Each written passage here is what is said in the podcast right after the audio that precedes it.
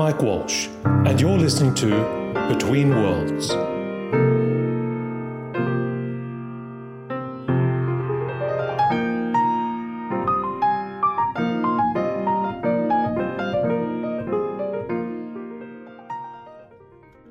So I've got this love-hate relationship with accounting.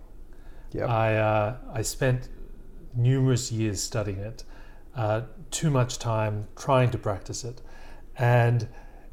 and yet I'm fascinated by it, because if you kind of look at the earliest origins of human society, you know, the double entry bookkeeping, the Medicis in the financial world, even the Sumerians, you know, who first started recording expenses on stone tablets. You can't get away from the fact that numbers and expenses are at the bedrock of human civilization. Yeah, it's there. And yet it's so dull in so many ways. Yeah.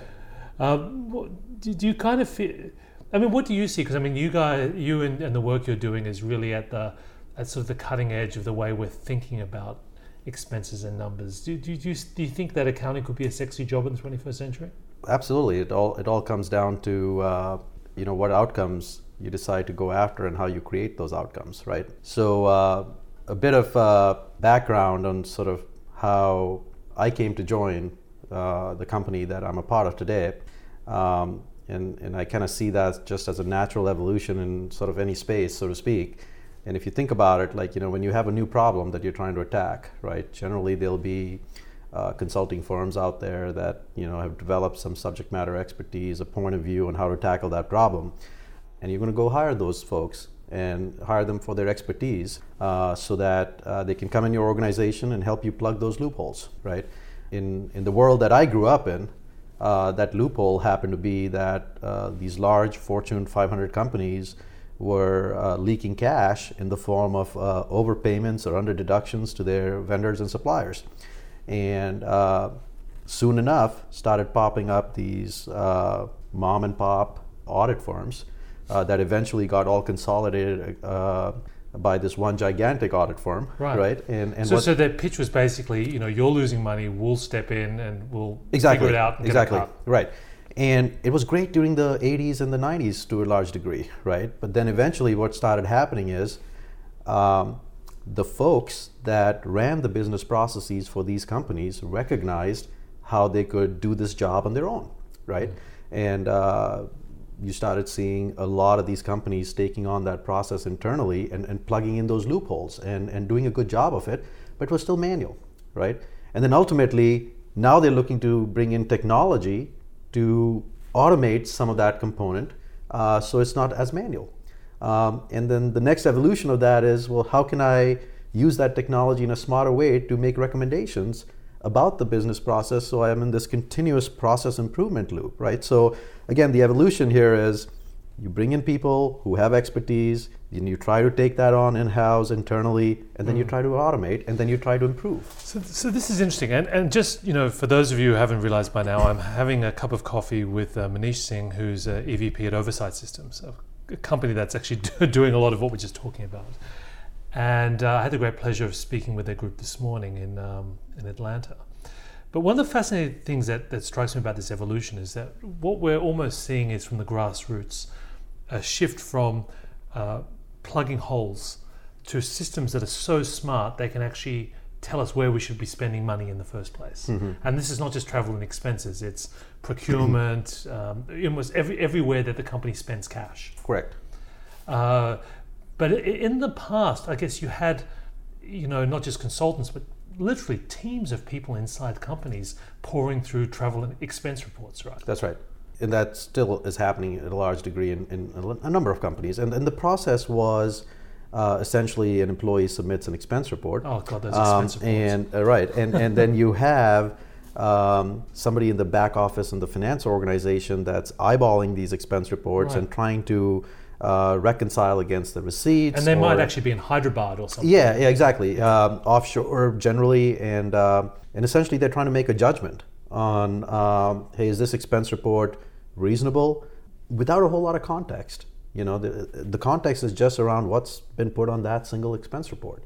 So they don't know is this normal for this employee? Is this normal for other employees in the company? Does this employee have a pattern of doing this type of behavior? Right. They're simply looking at that single expense report at a point in time and trying to make a judgment, right? And most they'll see the obvious stuff. Like one of the examples that one of your colleagues gave me, which was hilarious, was the nuclear fallout shelter. Yeah, there will be things that, will pop out and hopefully is glaring. But again, you're relying on the judgment of that individual auditor to spot those, right? And make a determination on, hey, this seems out of the norm. But more often than not, what ends up happening here is more of a clerical check. Right? At best, what you're doing is identifying some defects, some errors, some minor policy violations. But what you've done in the process is introduced so much overhead that is slowing down the business process and not really creating better outcomes for you. Right. So how does this age of AI and machine learning and data change the equation with the way we think about that task? No, that's a great question, right? So you got to start with the end in mind, right? What is the job that you're trying to accomplish here? What is the end goal or the outcome that you're trying to go after?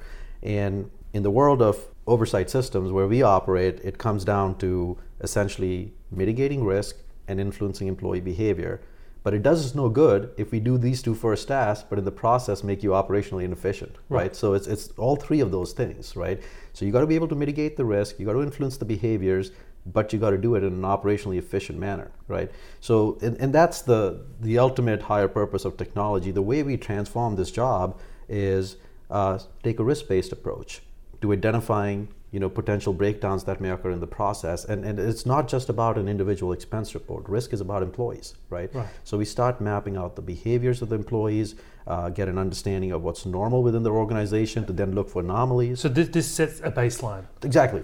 Right, so the context now for judging whether an expense, for example, is correct or not suddenly becomes the data on all of past examples, both inside and potentially even outside the company, right? In similar, that's right. Similar proxies. That's right, and that's the value of data, right? So when you are collecting all this information, you can benchmark it both internally and externally, and then you can really try to provide a context on why something is unusual. Yeah.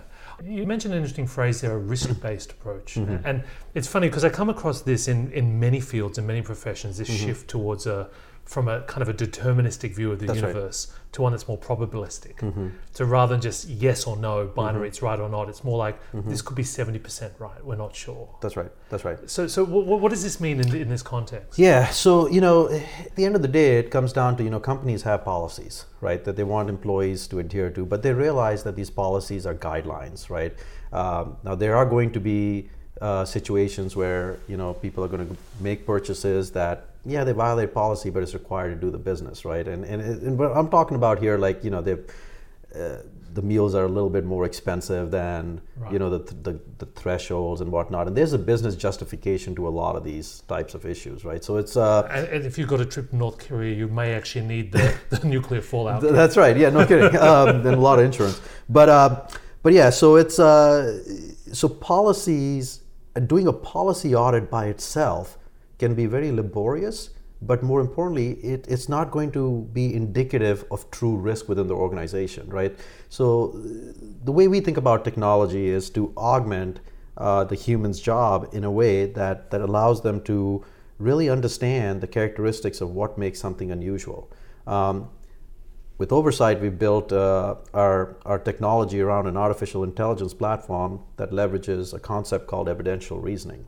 So we are essentially looking for multiple pieces of weighted evidence to draw these risk rank conclusions. Right? Right. So for example, an employee happens to make a jewelry purchase when they're traveling on business. That's one clue or piece of evidence that we have gathered that, hey, a jewelry purchase has occurred, and that by its very nature is a risky type of purchase.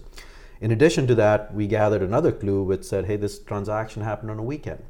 In addition to that, we said, hey, when this employee tried to reconcile this transaction within their expense system, they reconciled it as a hotel stay, right? So statistically, we don't see people making jewelry purchases and classifying them as hotel stays. Right. And oh, by the way, this employee has had a pattern of doing this in the last 30 days, 5 times. So the probability, That's right. As you get more evidence, you're updating the probability of this looking like that's correct. And fishy. When we're building a confidence score around this particular case, right? Yeah. And then we're presenting all of this evidence so that the human can take a more advanced action than a clerical action. I love this, and this is classic example of Bayesian thinking as well. Yeah. You know, and for those of you who aren't familiar, Thomas Bayes was a religious minister or something in the 17th century, but he came up with this brilliant concept, which is sort of at the heart of today's understanding of probability and machine learning, which is when faced with an uncertain future, you can actually update your understanding as you get more information, even if that information is unproven. Right. And I guess when you have people who are then able to use these systems, how does that change the nature of their job? So rather than just clerically working out whether something's correct or not, armed with this information, how can they then change behavior? Absolutely. So again, if you kind of contrast this to what they were doing before, now they're in a position to have a more sort of meaningful dialogue with the employee based on all the evidence that we have gathered and question about activities that are happening in these gray areas, requesting information back from the employee to justify that. Now, what we'll find is that, you know, as part of that back and forth dialogue, sometimes it makes sense, right? Why they had to do something like this. And in other situations, it may be one where it needs to be escalated and investigated more broadly than that single issue, right? But eventually what we find is that the education process, when you go to the employees with such evidence, is one where it has a tremendous change in terms of their outlook and behaviors going forward, right? They can explain to you why there was a single transaction at a point in time that was done, but when you go to them with a pattern of why do they go to a grocery store every other day and on weekends excessively when nobody else in the company is doing that, right? It becomes harder to justify that. I never thought I would see the day where I'd be asking this question, but what does this mean for the future of the job of a financial auditor? What is that? What are the skills that become important if it isn't just about identifying erroneous expenses? Well, I think the future lies in making targeted recommendations. Right. Targeted recommendations for creating a culture of compliance that goes beyond looking for risk at a transaction level or even at a pattern level. Right, the beauty of all of this data that we are collecting is, for one, it's analyzed data, right? The system has done some analysis to come up with the baseline of, you know, these alerts. Layered on top of that is the curated human judgment that's gone in to then actioning these findings. Right. Now all of that becomes which then feeds back in. That's right. And so now we have collected this rich data source, a new rich data source that's fed back into the analysis engine, but now we're not looking for problematic transactions, but instead looking for targeted recommendations to improve the business and the process. So there's one layer of this, which is just smart human beings with context who are training the machine learning algorithms to get better at the job. That's right. Right. That's sort of the baseline. And actually, these people probably shouldn't be located in Hyderabad. It should be close to the business. Right. You know, because they've got more context. They're probably higher level people. But then there's another layer on top of this, which is, you know, the broader question of what level of risk do we want? What are the smarter ways that we can spend money? What are the, you know, can we look at procurement in a different way? That's exactly right. Can we create different policies? So that's the beauty of the doing analysis on analyzed data. Right. That you can feed that back in the engine, and now you're looking to say, hey, and the output is, for example, a policy recommendation on procurement of certain items, right? Or it could be around optimizing buying channels based on some internal and external benchmarks. Or it could be, for instance, a targeted recommendation that says, hey, employees in this department need to be educated the most about this type of risk and policy, right? Yeah. And you can drive at every level within the organization's strategic and tactical decisions in a way that just lifts the overall performance of that organization, right? So. Interestingly, I had the opportunity to come at this from another angle. I was doing some work with people in corporate travel. Yeah, okay. And so these are the people who are creating the policies. That's right. And their big focus was not just compliance, but how do we think more strategically using artificial intelligence about the needs of the corporate traveler? Mm-hmm. So rather than just saying, you know, you have to stay at the Hilton and this is the most you can spend, right, and please don't deduct your coffees. Yeah. It was more about, okay, we know you're this kind of person. You know, have you've set a meeting? Have you booked your hotel already? Because we'll save 20% if you do it now. And here's some other fun, like other alternative hotels in the same price bracket that might suit your, you know, demographic profile. Mm-hmm. But it's interesting how we can sort of start to merge these two worlds of compliance, but also the creative design of corporate policy. And there's no better way to get better insight into your process than by focusing on where the risk and breakdowns are happening, right? And a really good feedback loop that we've seen with our customers around this is, and I'll give you a couple of examples. One with a large fast food restaurant chain. Where, you know, they had a policy for the longest time that, you know, hey, when you're traveling on business, you can't rent in-room movies. And that makes all the sense in the world from a corporate point of view. But what they were finding is there is just so much excessive entertainment and going out and drinking in bars and having lavish dinners happening within the business that was exposed to them through the analysis, the risk analysis, that got them to rethink that policy and say, hey, you know, you can actually go rent in-room movies. And they saw all of that wasteful spend go down. I mean, so it was unbelievable. It was the lesser of two evils. Yeah, like, and I'm not necessarily saying that's the best practice and companies should do that, but it's better for the people to spend money on an overpriced in-house movie than go out drinking all night. Well, it saved quite a lot of money in this case.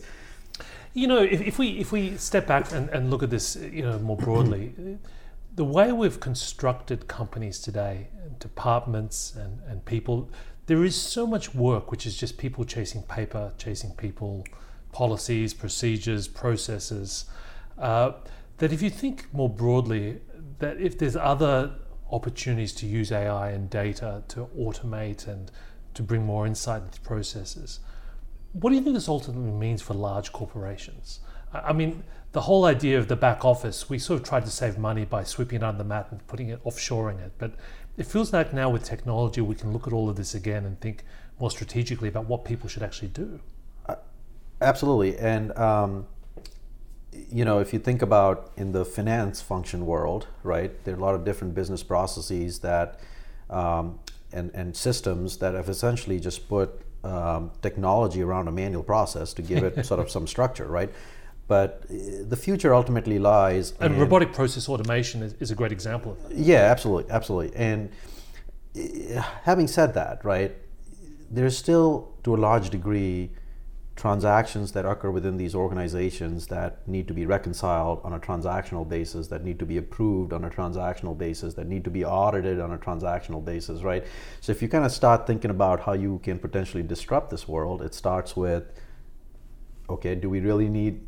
What we are doing today for our customers is essentially eliminating the need to manually look at every single transaction to audit it. Right. Now you kind of take that upstream to the point where you're like, well, do I really need every single transaction to be approved? Ultimately, do I really need every single transaction to be reconciled? So as the AI gets smarter and smarter, you can start seeing that, hey, this is normal for this employee. They've traveled to this location before, and the more data you're bringing in, the more knowledge you're creating about, hey, this sales rep is working on a pursuit with this particular prospect. We expect them to travel here. These are business meals. But then all of a sudden, there's this jewelry purchase. Let's have them reconcile that jewelry purchase and approve that jewelry purchase rather than every single transaction that they incurred. Yes. That's part of it, right? So, and you can see that similar thinking that needs to be applied in other areas. I mean, like airport security. I mean, right. Why do we check every single person? If we took a risk-based approach, that's right. You know, we could use data to figure out who's actually an issue, or even, you know, credit card fraud. I mean, every time I travel to a different city, I get my card blocked because there's a very simple, ineffective algorithm that's driving that. Good. Yeah, the key I think is getting access to all the relevant data. And then having the artificial intelligence create confidence models that correlate all of these disparate data sources to draw effective conclusions, right? You've got to have the confidence in the conclusions you're drawing in order to take the actions. So I see it's logical how this applies to something like travel expenses, but as you look at other categories like procurement, Right. Is the logic the same, or is it something different that we're trying to optimize around? Well, the use cases are slightly different, but at the end of the day, it's about people, right? People are making transactions and they're applying judgments when they're making these transactions or engaging in disbursements or contracting with their suppliers or customers, right? And it's all about making them smarter and educated in what they're doing on the front lines of the business, so they're achieving the best outcomes. Now, if you look at scenarios outside of travel and expense, there are a lot of similar business processes that these customers, these large corporations engage in. For example, there is a system around timekeeping, where all the contractors and the employees are entering their timesheets so they can get paid, right? But here's the beauty: the two silos are not connected, right? So for example, I could be on PTO in my HR system, but I'm submitting my expenses in T&E for the same time period. I'm having all these meals with customers, but wait a second, I was on PTO that day, right? So I don't understand, what's the distinction? So they're completely different systems, right? They're not connected in any way, or not talking to each other, different providers. So you need a way to consolidate data from these different silos and correlate the data to see if there is any potential risk. But also you can improve the experience for the employee. Absolutely. As well. Because if you have a very good calendar application, mm-hmm. which shows that you're having lunch, right. Yeah. You should be able to automatically generate the timesheet and probably automatically pre-populate the expense report. Absolutely. Yep. That's the chase that we're all after, is how do we make that easier and better experience? Yeah, I mean, people are worried about jobs, and they're worried that automation is going to change. I think everyone accepts that these new technologies will change what they do. But is it also true that it will eliminate some of this clerical work that just doesn't need to exist anymore? I think eliminating clerical work versus eliminating the people involved in the doing that job are two different situations, right? So what we are experiencing with our customers is, it's not so much that they're eliminating the people, they're eliminating the work that was being done by those same people in a way that they're achieving better outcomes with less effort now. But at every level within the organization, what they were accomplishing before versus what they're accomplishing now has changed, right? So these same clerical type individuals are doing a higher value job in terms of mitigating risk and changing behavior. Do we need to retrain them, do you think? That's the power, that's the purpose of technology, is to augment and not so much retrain, as it just depends on how the role the technology is playing in essentially retraining them. But essentially we're freeing them up from looking at every transaction to looking at exceptions. That's right. But also from a different perspective. Right. Not so much from like, hey, is there a defect here, but making sure that they also recognize that there's an element of risk that if they're not focused on, otherwise is going undetected. Well, one of the things that really fascinated me when I was talking to some of the people today, that these aren't just the traditional conservative, 200-year-old organizations that you'd imagine. Mm-hmm. They were high-tech startups, Silicon Valley brands and firms. Mm-hmm. And, it sort of occurred to me that just because you start your company 5 years ago and you've got the smartest AI programmers in the world doesn't mean you don't still have a very traditional process around managing expenses and mm-hmm. Like, do you find that we get these problems just at a point of scale? Like when you get lots of people, even if you're a very high-tech company, you still have to fight the temptation to build a very manual process. Not necessarily, right? At the end of the day, this is about people and process, right? It's do tech companies look at it differently? Well, tech companies look at it differently from the standpoint of, they have slightly different culture, operating procedures, but in terms of mitigating risk and changing behavior, yeah, they do care about that as much as the next guy, right? So now they may take a slightly different approach. Again, culturally, it's okay at some of these forward-thinking, innovative companies for employees to engage in in transactions that otherwise may be deemed excessive in some other organizations. Like, but at the same time, like in-house movies. Yeah, exactly. But at the same time, they want to make sure that nobody's taking advantage of that. Right. So it becomes more about focusing in on behaviors and patterns than looking at just that individual transaction at a point in time. So if we look out 5 or 10 years, how do you see these technologies will evolve in the enterprise, the ones that are changing our approach to risk? I think ultimately it's going to come down to being more automated in terms of the business process itself, and focusing more on recommendations, right, to improve the opportunities that there are within the business function, right? Do you see the system making these recommendations, or do you think this is what the people will be doing? Well, I think the system can make the recommendation. People have to action the recommendations. And again, there's an element of judgment that needs to be layered in on that. And technology is going to continue to chase that element of how can we get more sophisticated in coming up with a judgment that ultimately can also be actioned, right? And then it's just going to continue to augment the human's job in all of this as well.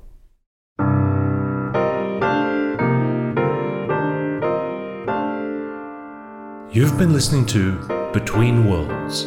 For more episodes and information on how to subscribe to our podcast, please visit www.mike-walsh.com/betweenworlds.